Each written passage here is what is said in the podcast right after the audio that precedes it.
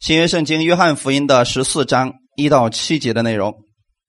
我们今天分享的题目叫耶稣是道路真理生命。找到了，跟我们一起来读一下这段经文。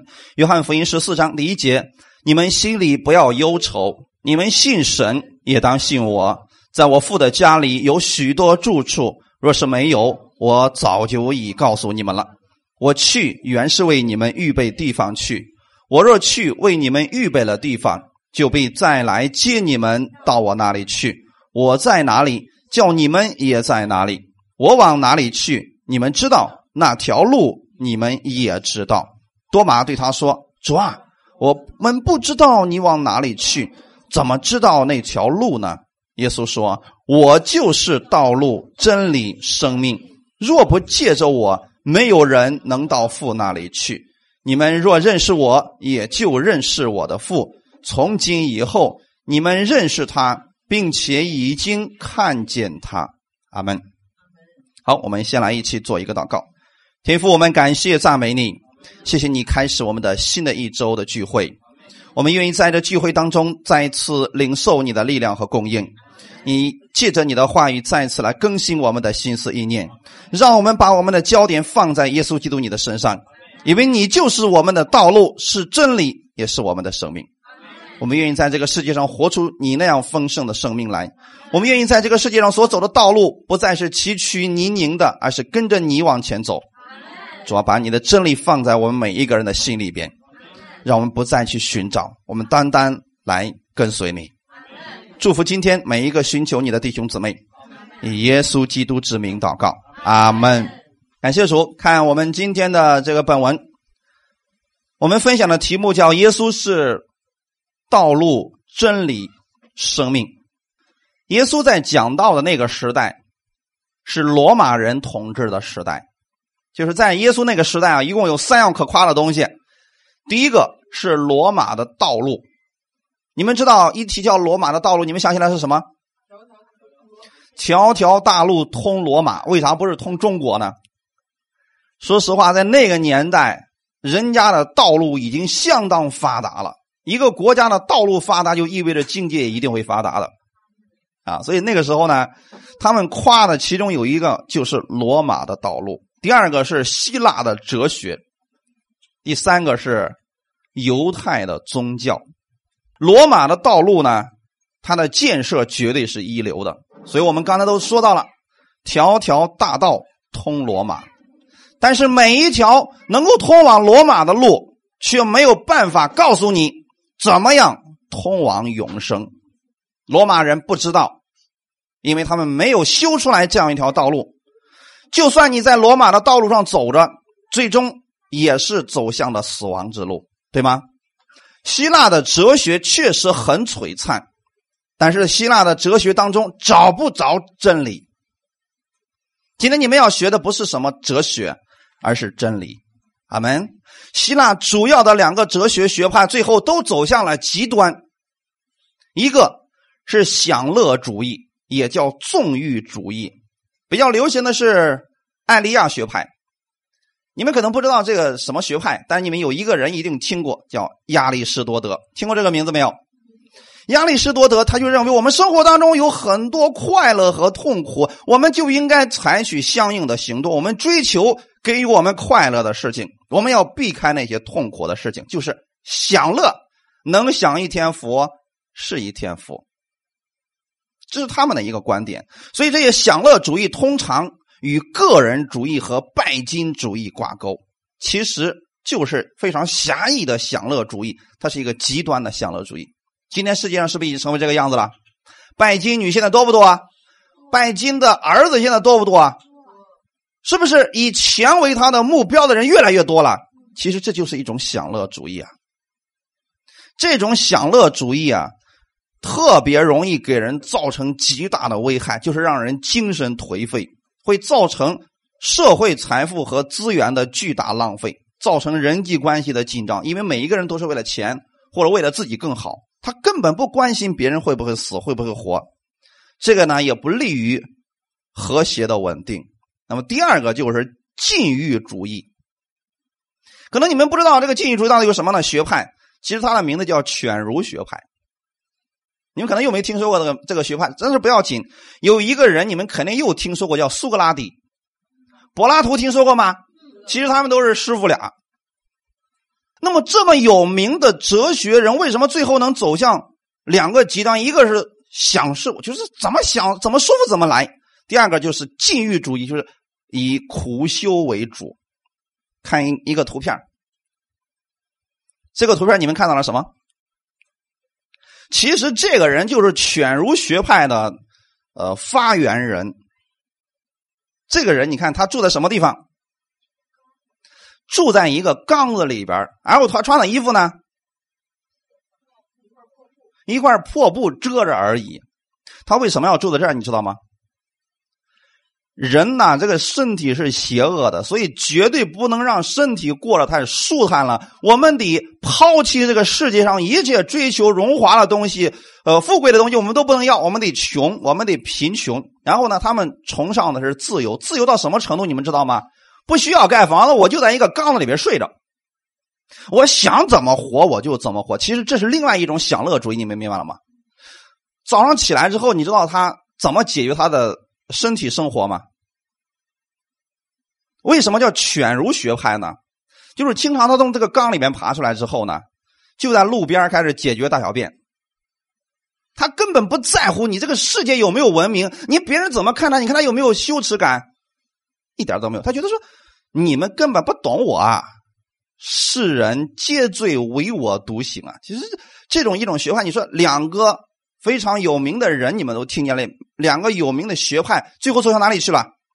所以今天我告诉大家的是，当时最有名的哲学没有真理，没有真理，人们就开始去寻找我到底怎么样去活。弟兄姊妹，其实这是两个极端，他们是不是也是迷失了？所以如果没有真理，所有的人最后都走向了迷失。第三个，我们刚才提到了犹太的宗教，一提起犹太教，在世界到今天为止，是不是仍然有很神秘的色彩？人们提犹太教说那是一个神秘的一个宗教，非常的奇特。所以当时犹太教让很多外邦人非常的向往，所以他们开始受割礼，开始遵守那些犹太教的律例典章，为了要成为犹太人。所以他们进入犹太教成了虔诚的教徒。但是弟兄姊妹知道吗？在犹太宗教当中，你找不着生命。耶稣时代的犹太教只有形式没有内容，就像那棵不结果子的无花果树一样，只有叶子没有果子。正是在这样一个世界大家都迷失的时候，找不着路，找不着生命，找不着真理的情况下，耶稣发出了一个极大的震人耳聋的一个宣告。他怎么说的？我就是道路、真理、生命。在所有的人都迷失的时候，耶稣突然发出这么一个宣告来。其实他这样告诉我们的是，若不借着我，没有人能到父那里去。这是一个非常伟大的宣告，是从主耶稣那里发出的，也是向全世界的人发出的。弟兄姊妹，今天没有信耶稣的人，你无非就这三个方面，你一定脱不开这三个方面。你的人生到底走向哪里去？你活着的路在哪里？你到底依靠什么而活？你不过都是在模仿别人而已啊。那么对我们今天来讲，我们应该知道耶稣就是最终的答案。哈利路亚。为什么耶稣要称自己是道路、真理和生命呢？因为在那个年代人们没有路。我们看第一个，耶稣是道路。在原文希腊文当中，它是用一个定冠词来形容说耶稣是唯一的道路。这个世界上有是不是路很多？但是为什么耶稣说是唯一的道路呢？因为只有这唯一的道路能把你带向天国，能让你跟天父之间连接起来。这条道路不是普通的路，乃是通往永生的路。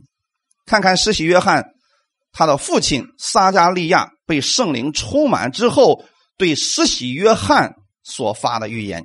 我们来看一下路加福音的第1章76节到79节。孩子啊，你要成为至高者的先知，因为你要行在主的面前，预备他的道路，叫他的百姓因罪得赦，就知道救恩。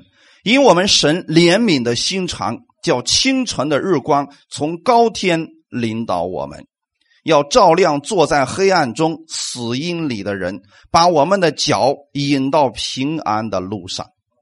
这是不是对施洗约翰的工作的一个描述？但是让我们看看施洗约翰到底要做什么事情呢？他要行在主的前面。这个主指的是谁？他要行在耶稣的前面，预备耶稣基督的道路。哈利路亚！预备什么样的道路？是因为约翰也是那个路吗？他到底要预备什么道路？后面说得很清楚，叫他的百姓因罪得赦，就知道救恩。哈利路亚！所以那个时候的以色列百姓，就是在人们一直很敬仰的犹太教出现问题了，人们在一个宗教里边找不着生命啊。所以施洗约翰来了，说你们到我这里来，要受洗，承认你们的罪，让你们的罪得以赦免。怎么赦免呢？等候在我以后来的那一位。是不是这个意思？我现在用水给你们施洗，但我在我以后来那位还用火和圣灵给你们施洗。阿们。是不是预备这个救恩，让人们知道什么是救恩，谁是救恩。哈利路亚！所以施洗约翰的工作是让你知道谁是救恩。你今天也做跟施洗约翰一样的事，你要告诉世人你的出路在哪里，就是耶稣。阿们。因我们神怜悯的心肠，叫清晨的日光从高天临到我们。我们每一个人是不是都需要日光？但现在真正的道路从天上来到地上来指引你的脚步，这是一个事实。是不是我们的耶稣基督？耶稣基督来了以后要做什么事情呢？叫百姓因罪得赦。这是我们是不是应该给别人传福音的内容，告诉别人因着耶稣你罪得赦免了。要照亮坐在黑暗中死荫里的人，在黑暗中死荫当中的人是不是没有路可走了？耶稣来了，给了他们路，给了他们一条通往永生的道路，把我们的脚引到平安的路上。弟兄姊妹，你的脚最终信耶稣之后去哪里了？在什么路上？平安的路上。哈利路亚！所以弟兄姊妹，如果你信了耶稣之后，你发现你自己越来越不平安了，你要审视一下你所信的到底是不是耶稣的道路，还是犹太教的道路。很多人现在是犹太教，大家明白吗？很多人修的只不过是一个宗派而已，所以他们失去了平安，失去了他们本来应该有的平安的脚步啊。上周的时候有一个姊妹跟我聊天，她说我现在当我明白耶稣基督的恩典之后，我实在在我原来的教会待不下去了。我说到底出了什么事情？她说在我们教会有一个姊妹，她其实是个服侍人员，很虔诚的服侍人员呐，可是后来他的女儿就死了，得疾病就死掉了。然后这个牧师怎么说他的这个服侍人员说，就是因为你罪太多了，你呢又天天咒诅你的女儿，所以你把你的女儿给咒诅死了。弟兄姊妹，这个结论正确吗？你说从此他直接定罪了两个人，一个是那个姊妹，还有她的女儿。所以在这种教义之下，你怎么样会有平安呢？但你看耶稣基督来了以后，要把你的脚引向哪里？平安的道路。哈利路亚！我们之所以失去平安，是因为我们在这个世界上没有平安的路。可是现在耶稣来了，要把你的脚带向他的平安的路。所以你每次来到耶稣面前，你的路都应该是平安的路。这个平安不是指我们在路上再也遇不到坑了，它指的是你的心永远都是平安的。神不会把那样的重担加给你。阿们。神也绝对不可能说你会咒诅死一个人，没有给过你这个权柄啊。为什么我们要信错到这个程度呢？所以遇到这样类似错误的教导，直接拒绝就行了。奉主耶稣的名，你的话是无效的，因为主耶稣的光照在黑暗当中，是要把我的脚引到他平安的路上。圣经告诉我们，只有相信主耶稣所传讲的真理，他会救我们出黑暗，使我们罪得赦免，最终把我们的脚引到他平安的路上。借着耶稣，我们有一条新的路。希伯来书的第10章19节到20节，我们一起来读一下。弟兄们，我们既因耶稣的血得以坦然进入至圣所，是借着他给我们开了一条又新又活的路，从幔子经过，这幔子就是他的身体。阿们。为什么这里要提到是一条又新又活的路呢？那过去的路是什么路？是一条老路，通往哪里的？通往死亡的。但是现在说我们既因耶稣的血，所以今天你怎么样能够行走在这条活的路上，不是你努力的结果，是你选择了相信耶稣之后的结果。阿们。是耶稣的血把你的一切路都给改变了。过去的时候我们有一条路，我们人以为是正确的路，最终所走向了死亡。可是现在不一样了，当你接受耶稣的时候，他的血把你整个的路都改变了。所以这就是为什么很多人信了耶稣之后发现过去很多的朋友不见了，神给他开了前面新的路，认识了一些新的人，他用一个新的思维方式去跟这些人相处，是因为你有一条新的道路。我在这给大家讲一个见证，也许你们都能够有这个概念了啊。我们在没有信耶稣之前，我们不知道我们身边还有基督徒，但是突然有一天信了耶稣之后，我发现原来身边有这么多基督徒啊！一个很奇怪的事情，难道这些人一直都不存在吗？存在。可是你信了主之后，这些人突然都冒出来了。他告诉你我也是信耶稣的，你说我怎么不知道呢？就是神已经给你开了一条新的道路。所以借着耶稣的身体给我们开了一条又新又活的路。既然是新的路，就跟过去犹太教的路是完全不同的，那是一条死路，宗教的道路也是死的路。阿们。就算罗马的路那么发达，还是走向死亡了。现在那些路是不是不存在了？可是耶稣这条通往永生的路今天是不是还依然还在？依然还在。这是一条新的道路。哈利路亚。又活的道路指的是什么？它给你带来的永远不是死亡，而是活的路，是活的路。哈利路亚。弟兄姊妹，你们知道什么是生活吗？为啥不叫生死呢？生就是生命。阿们。神希望你带着他的生命活出他的样式来，这叫生活。你都没有耶稣，你怎么能够有他的生命？怎么能活出耶稣的生命来呢？所以很多人也在说我这个生活怎么这么糟糕呢？因为没有耶稣的原因。耶稣就是生命啊。阿们。你说没有他的生命，你怎么能够行在正确的路上呢？根本就没有啊。所以说借着耶稣给我们开了一条又新又活的路。哈利路亚。恭喜你们，你们接受耶稣的人，你们现在都在这一条生命的道路上。第二个，耶稣是唯一的真理。耶稣可以绝对的说我是唯一的真理，就是除了他之外没有真理了。这个真理也不同于世上的真理，这个真理是有生命的。你在这个世界上读很多的书，是不是也有道理？但是有道理不代表有生命。大家理解这个意思吗？好，为什么耶稣的真理里边有生命呢？因为耶稣本身他就是真理。看一段经文，约翰福音的18章37到38节，比拉多就对他说，这样你是王吗？耶稣回答说，你说我是王，我为此而生，也为此来到世间，特为给真理做见证，凡属真理的人就听我的话。比拉多说，真理是什么呢？说了这话，又出来到犹太人那里，对他们说，我查不出他有什么罪来。比拉多是真的去寻求真理的人吗？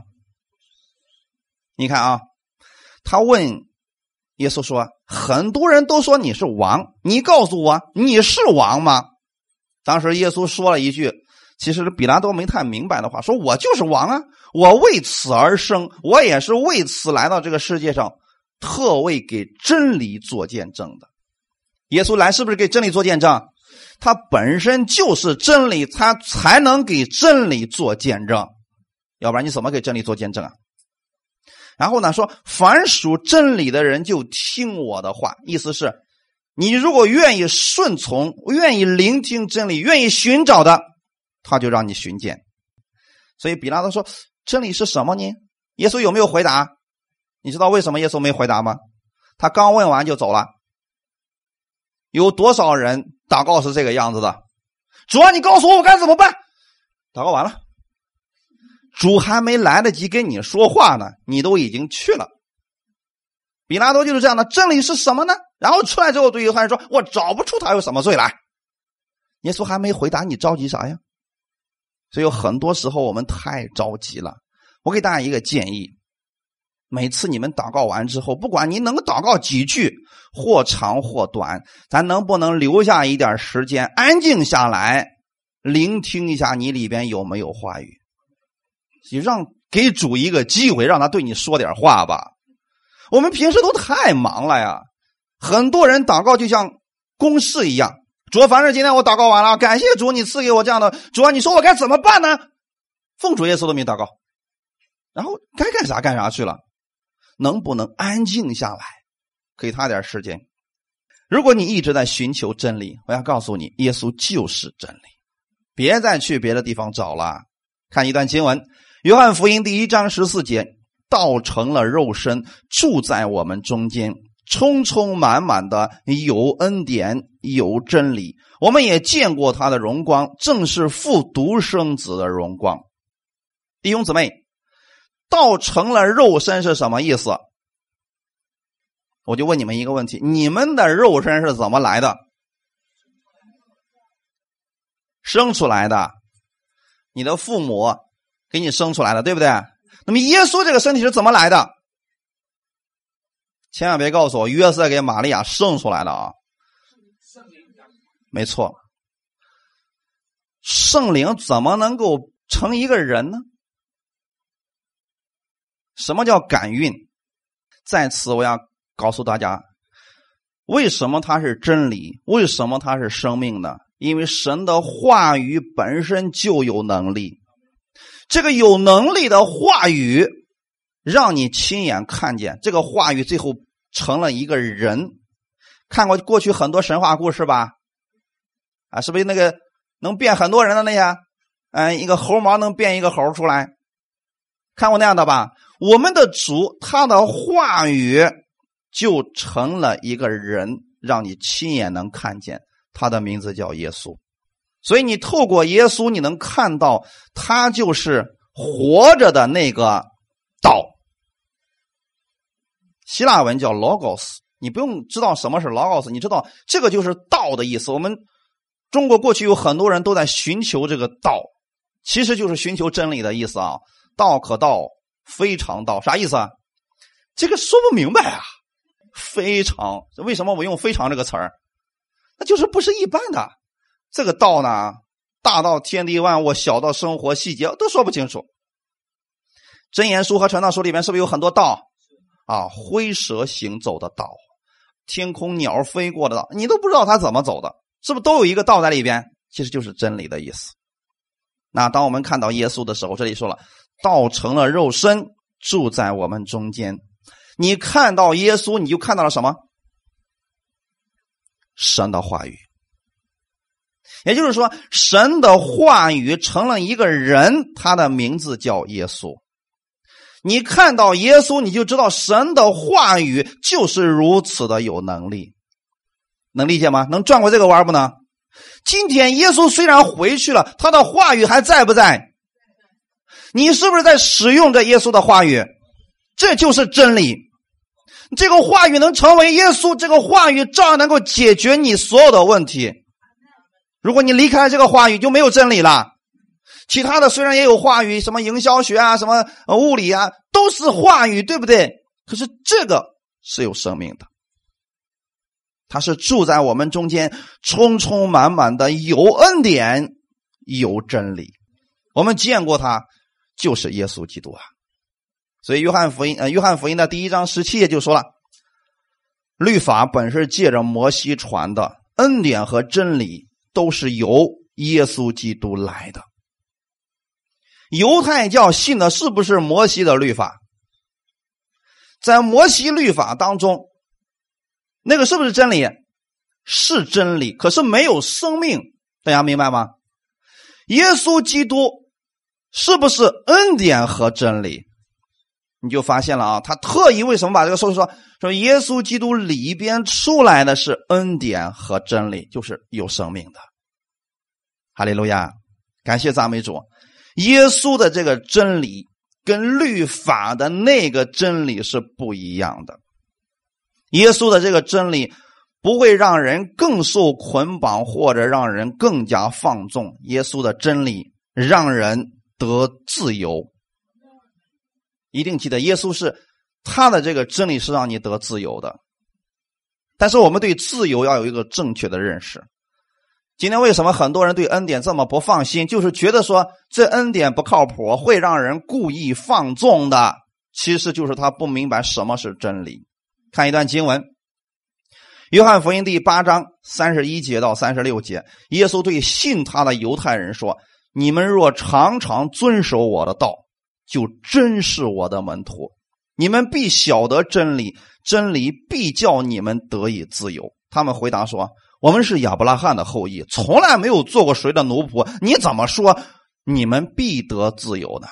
耶稣回答说，我实实在在的告诉你们，所有犯罪的就是罪的奴仆，奴仆不能永远住在家里，儿子是永远住在家里，所以天父的儿子若叫你们自由，你们就真自由了。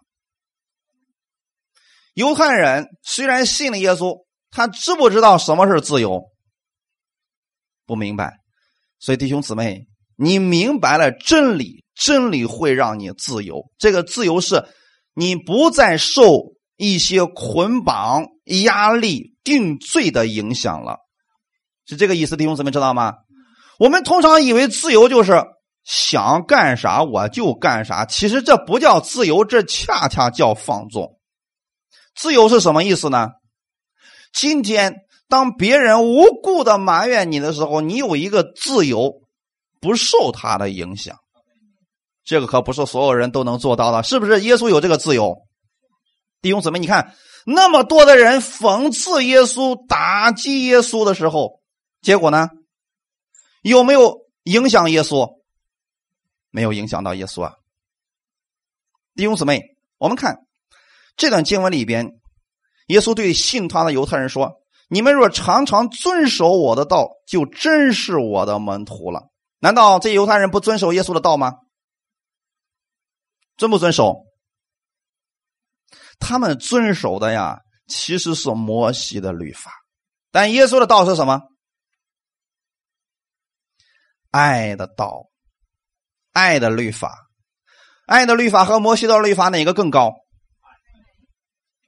如果论遵守的话，哪个更难遵守？其实是耶稣的律法更难遵守啊。如果是律法的话，我们总是以为我们要努力去守，可是耶稣要给你的是爱的律，这不是让你努力去守的，它是让你去信的。旧约摩西的律法让你努力去守住它，但是耶稣的律是让你去信它，你信就得着了。而旧约是你必须守住它，你才能得着，是不是？对我们来说，耶稣做成了我们去信，这个容易一点，我们以为是，其实恰恰这是最难的，太难了。因为我们今天说让你努力去做一件事儿，我们可能都能够接受，因为这是我们过去以来一直我们都被迷惑，我们过去一直都在这个痛苦当中生活惯了，突然让你换一种方式，人受不了。今天想这样一个问题，我用现实的例子来给你们举一下啊。为什么今天我们告诉别人说，不管你的疾病有多大，你若相信耶稣能医治你，耶稣就能医治你？这是不是圣经的原话？信是得着的就必会得着，是不是圣经的原话？可问题是当事实临到的时候，是所有人都信吗？有些人还是信不了。但是你换一种方式，你在这信的当中再加点律法的话，他就能够信了。比如说有一个人得了疾病，这个病还是比较严重的，然后我会告诉他，我说你这个问题比较严重啊，你别看你信主这么多年，其实你生命比较幼小。他说对，你说的对，平时祷告也不多吧？对。是不是总觉得神不垂听你的祷告？对。你看我说的是不是都是很多人都发生的事儿？算命的其实就这么忽悠人的。然后我告诉他说，哎呀，你这个病想得医治啊比较难啊，得付出点什么才能得着呀。这个是不是开始信了？哎，没错。好，那你说让我干什么吧。我告诉你，从今天开始上某座山，在那个洞里边。我们为什么会这样我们就相信了呢？因为我们觉得我们付出努力了。而恩典是什么？恰恰是你不需要付出努力，神说要白白赐给你。而在这种情况之下，我们却很难相信。弟兄姊妹，这就是我们所说的问题的所在。那对我们今天来讲，我们要做的就是相信。其实相信就是不断的去更新你的心思意念，阿们，不断的去更新你的心思意念，让你的一切跟过去不再一样。过去我们可能都活在那种律法之下，那种律之下。现在耶稣来了，说我要让你们得自由。我们以为的自由就是这下好了，过去受的痛苦终于结束了，我终于可以想干什么就干什么。其实这不是真正的自由。是耶稣说，我不让你受任何的辖制，我要让你活出我那样的生命来。哈利路亚。加拉太书第5章13到14节，弟兄们，你们蒙召是要得自由，只是不可将你们的自由当作放纵情欲的机会，总要用爱心互相服侍，因为全律法都包在爱人如己这一句话之内了。我们蒙召的目的是为了什么？圣经上说是为了得自由。而这里边保罗也告诉我们，只是不可将你们的自由当作放纵情欲的机会。我们今天蒙召是为了放纵吗？有多少人信耶稣是为了放纵而信耶稣的？那我再问你们另外一句话，有多少人信耶稣是因为自己过得太好了，我要痛苦点而信耶稣的？有几个是这样的？我们信耶稣是不是为了得着他的永生，得着他那丰盛的生命，然后活出耶稣那样的生命来？他本身就是恩典和真理啊。那你说我们现在讲道是不是正确的？可是如果你信了耶稣之后，再告诉你说了，啊，你的罪很多，神要管教你、修理你、整死你，难道这就是我们信耶稣的目的吗？难道这就是自由吗？就是你过去太自由了，所以现在给你点律法要捆住你。耶稣来了不是让你们更受捆绑，耶稣来是让你们得自由。哈利路亚。然后说不要把这个自由当作放纵情欲的机会，就是这下好了，我想干什么就干什么。所以有些基督徒信了耶稣，特别是明白恩典之后，开始随意骂人，得罪的人也不悔改了，这是不是就完全错了？前段时间有一个别的地方的一个姊妹跟我聊天，他们是在律法下活着的啊。我给你们讲讲他们是怎么样面对这个事儿了。他们在服侍的过程当中，其中有一个是个队长，赞美师班的这个班长啊，得罪了下面的人，说话很难听，把人家骂了一顿。结果呢，他回过神来向神去认罪，主啊，我错了呀，我真不该那么对他呀。认完罪之后啊，人家直接给牧师说了，我已经向神认完罪了，我不欠他啥。请问你觉得这种生活正确吗？然后呢，当别人告诉我的时候，我说啊，他得罪的并不是神，他得罪的是人，他应该向那个人去认他的罪，你向神认罪干啥呀？是不是生活出问题了？其实这也是一种放纵。如果在律法里你不明白耶稣基督的恩典，你就是这个样，得罪人，得罪你就得罪你呗，反正我向神都不认过罪了。那么如果不明白恩典，其实恰恰比这个更严重，你知道什么意思吗？同样的，他骂了你之后，他连神都不认罪了，他们就说了，哈，耶稣都赦免我们所有罪，认啥罪了？不用了。律法下还好，知道向神来认罪，对不对？恩典之下呢，神那也不用认罪了。然后说什么？我得罪你就得罪你的，怎么地？耶稣都赦免我了。你说这种方式是不是一种放纵？所以这里边就是所说的啊，不可将你们的自由当作放纵情欲的机会，是不是这个意思啊？得罪了人怎么办？向这个人认罪，好没？神确实是赦免你了，可是你现在得罪的并不是神，你得罪的是人。然后这里告诉我们怎么办呢？总要用爱心互相服侍。什么叫用爱心互相服侍？耶稣的自由是让我们活在他的爱里边得自由，所以当我们在他的爱里边得自由的时候，你就可以用耶稣基督的爱去彼此服侍。爱其实是完全了律法，看这段经文，因为全律法都包在爱人如己这一句话之内了。阿们。你说弟兄姊妹，今天我们讲恩典的是废掉了律法吗？不是废掉律法了，我们恰恰是在耶稣基督的律里边，在爱的律里边。如果今天还有人非得让我们回到摩西那样的律法之下，回到十诫的律法之下的时候，你守不住的，你一定是失败的。但是你在耶稣的自由里边的时候，你在他的爱里边，全律法就包括在爱人如己这句话之内了。犹太人明白这一点吗？他们用律法来干什么？定罪别人，打击别人，毁灭别人，是不是这样的？可是律法的，其实它的大纲是什么？总纲是什么？就是全心全意去爱神，尽力去爱人，就这两样了。耶稣是不是做到这一点了？所以耶稣不是废掉了律法，恰恰是完成了律法。而今天我要教导你们的是，恩典也绝对不是让你废掉律法，是让你更完全律法。换句话来讲，过去他们在律法上他们做不到的，今天你用耶稣的自由可以做到。阿们。过去得罪的人我们得献祭，现在呢我们需要向人来认错，这就是我们所说的真理啊。真理一定不会让你信了之后妻离子散，家破人亡，人际关系全部完蛋了，不是这样的，是让你越来越好。神爱你的心和人爱你的心会一同来增长的，好的哈。所以当你真正明白耶稣基督的恩典的时候，你放心，人跟你之间的关系会越来越和睦的。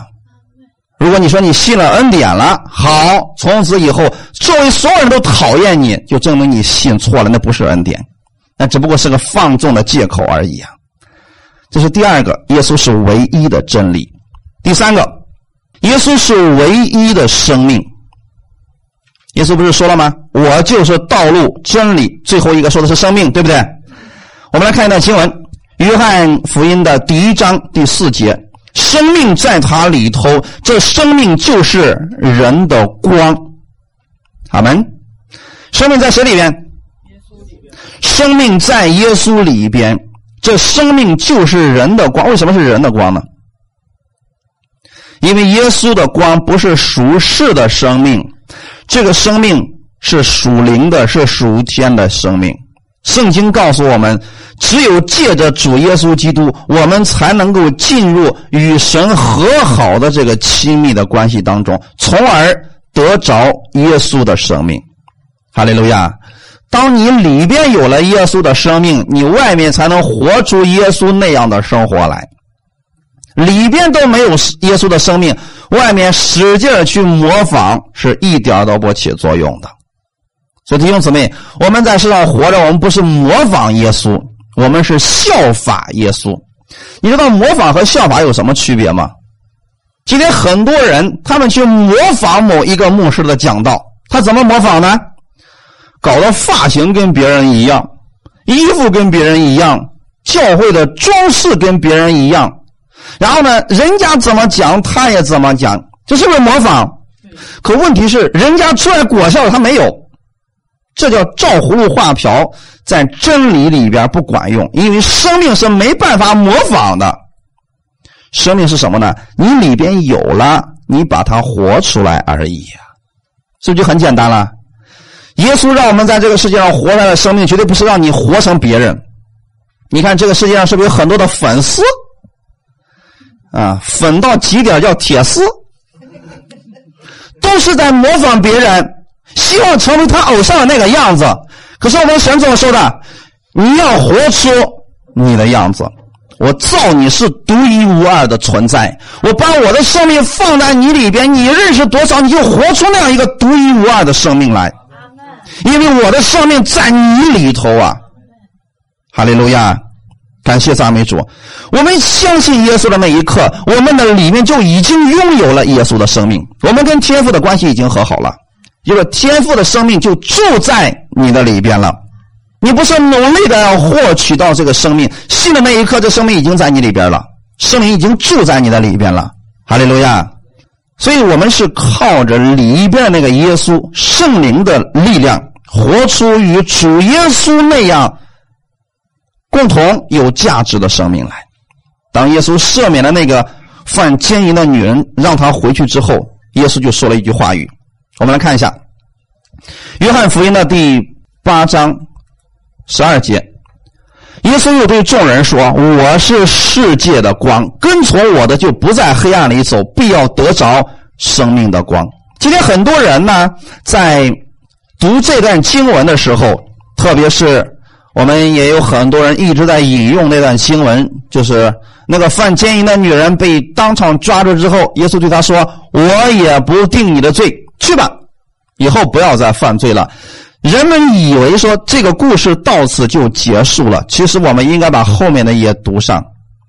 在耶稣说完这句话之后，他后面又说了什么？又对众人说，我是世界的光。如果你把后面这句拿走的话，人们就会对恩典产生误解。你看耶稣是不是赦免那个女人了？说你去吧，没有人定你的罪，我也不定你的罪，去吧，以后不要再犯罪了。他有没有力量？他并不知道我不犯罪的力量从哪里来。可是耶稣怎么说？后面紧接着说，对众人说，我是世界的光，跟从我的就不在黑暗里走。我问你们一句话，后来的时候那个被赦免的妇人有没有跟从耶稣？可以自己去查圣经啊。后来的那个女人叫玛利亚，她跟随着耶稣一直服侍到耶稣死为止。我们今天是我们被耶稣赦免之后，如果你不跟着耶稣，你依然会回到原来那个窝里边去，但是你跟着耶稣的时候，你就不在黑暗里边走了。我所说的跟随是什么意思？相信他，耶稣往哪里去你也往哪里去，这就是新的生命的开始。如果把后面这个拿走了，那就完了。你看啊，跟从我的就不在黑暗里走。过去不管你的生命当中有多少的黑暗，也许你说是你工作的压力、经济的压力，或者说人际关系很糟糕，这是不是都是你的黑暗？但是今天你相信了耶稣之后，你说为什么我的问题还是一点都没有解决呢？你有没有跟随他？什么叫跟随呢？用耶稣的话语来说你自己，对照你自己，这就是现在的我，过去那个我已经死掉了。阿们。圣经上怎么说你的呢？你是神的爱子，是公义的，是圣洁的。你如果能记住你的这个身份的话，你就会跟着耶稣给你所定义的样式你去生活的。这个世人给你的定义不是正确的，神给你的定义才是正确的。哈利路亚，你拥有耶稣的义在你的身上。所以耶稣说，我就是世界的光，跟从我的就不在黑暗里面。不是我们努力的去挖自己的黑暗，不是我们努力的去把我们的黑暗驱走，你驱不走的。心里的黑暗怎么驱走它？我努力不生气，你还会生气。我努力的去饶恕那个人，你越努力你越饶恕不了。我努力的忘记那个人，是不是世人的方法？你发现你越努力越怎么样？越忘记不了。反而你不努力的时候就忘记了，反而你不努力的时候你就胜过了。耶稣的方法很简单，让你把焦点放在他身上，因为他是唯一的生命，那个生命是代表他是可以改变的，生命是成长的。哈利路亚！所以今天不要再说你在黑暗当中了，当你信耶稣那一刻，你就已经在光里边了。所以你有一个另外的名字叫光明之子。哈利路亚！所以你要对你身边人现在说你是光明之子。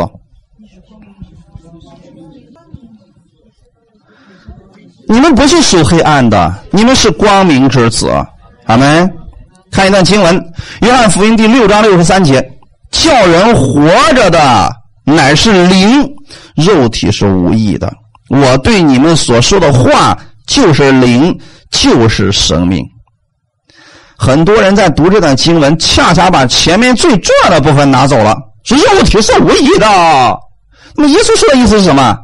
叫人活着的乃是灵。人家没说完，我们千万不要断章取义啊，弟兄姊妹，肉体是不是无益的？肉体就看谁来使用它了，本身它没有错。耶稣是不是带着肉体啊？那你说耶稣那肉体无益吗？有没有益处啊？耶稣那肉体要无益，就解决不了我们罪的问题了，是不是有益处的？他为我们把身体挂在十字架上，流出宝血，是不是都是肉体中发生的事儿？对我们有没有益处啊？那可是除了耶稣之外，是不是我们身体都是败坏了呢？我刚才说了，身体本身不分败坏与不败坏，关键是谁在使用它。所以刚才我们读的经文里面说，耶稣不是说了吗？你们如果做罪的奴仆啊，罪对身体就是败坏的；如果做义的奴仆呢，哎，这就是有益处的事儿。哈利路亚！所以耶稣在这意思是，叫人活着的乃是灵。你如果去追求这些肉体的东西，那指的是什么呢？属世的东西。所以这里的肉体指的不是指身体，是指的是属世的东西，对你来说确实是无益处的。你去追求它就没有任何益处。但是如果说你知道你追求的是圣灵，追求的是耶稣基督的话，这对你就是有益处的。所以耶稣怎么说呢？怕我们不明白，紧接着说，我对你们所说的话就是灵，就是生命。怕的是什么？人们陷入到神秘主义当中。好了，人要是讲了这世界是无益的，我们得追求属天的东西啊！从今天开始禁食不吃饭40天，我非得听见神的声音不行。我要追求那些个超属灵的东西，我要看见异象，我要有异梦，我要听见神跟我说啥，神不说话我就不干事儿，是不是又陷入到一种错误当中了？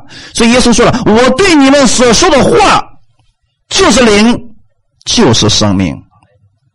现在你们要追求什么？现在明白了吗？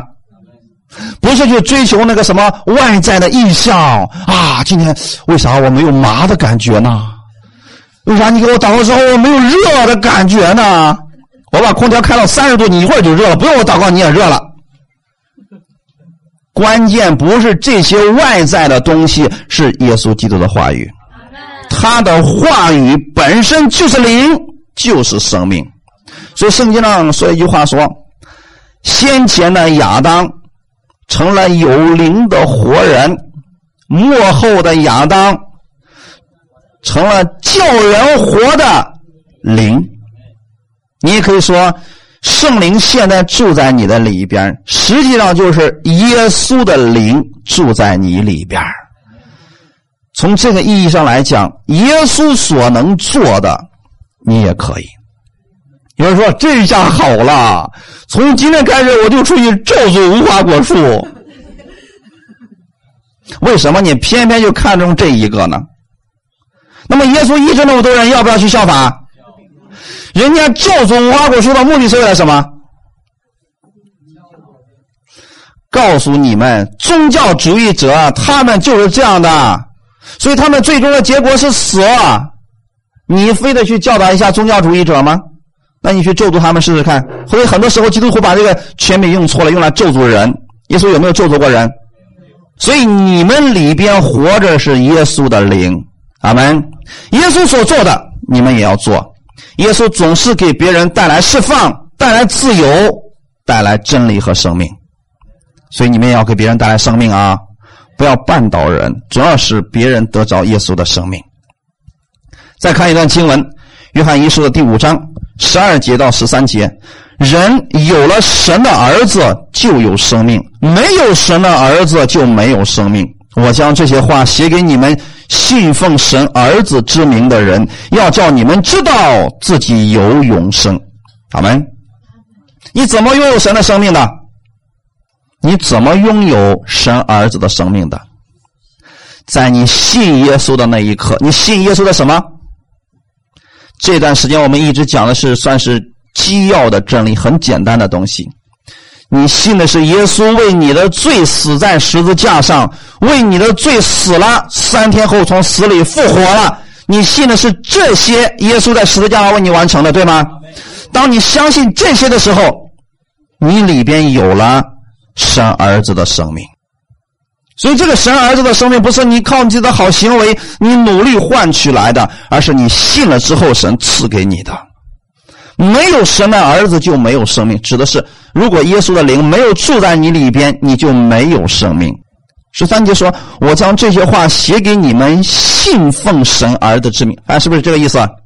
信耶稣基督之名的人，要叫你们知道自己有永生。阿们。弟兄姊妹，你们有没有永生？有。什么是永生？丰盛生命的价值。你们今天不是努力去进天国，而是今天你本身已经拥有耶稣那丰盛的生命。什么样的生命是丰盛的生命？你看耶稣在这个世界上活的时候，是不是一个丰盛的生命？很多人以为丰盛的生命就是很有钱，很有地位。请问耶稣在这个世界上的时候，他很有钱吗？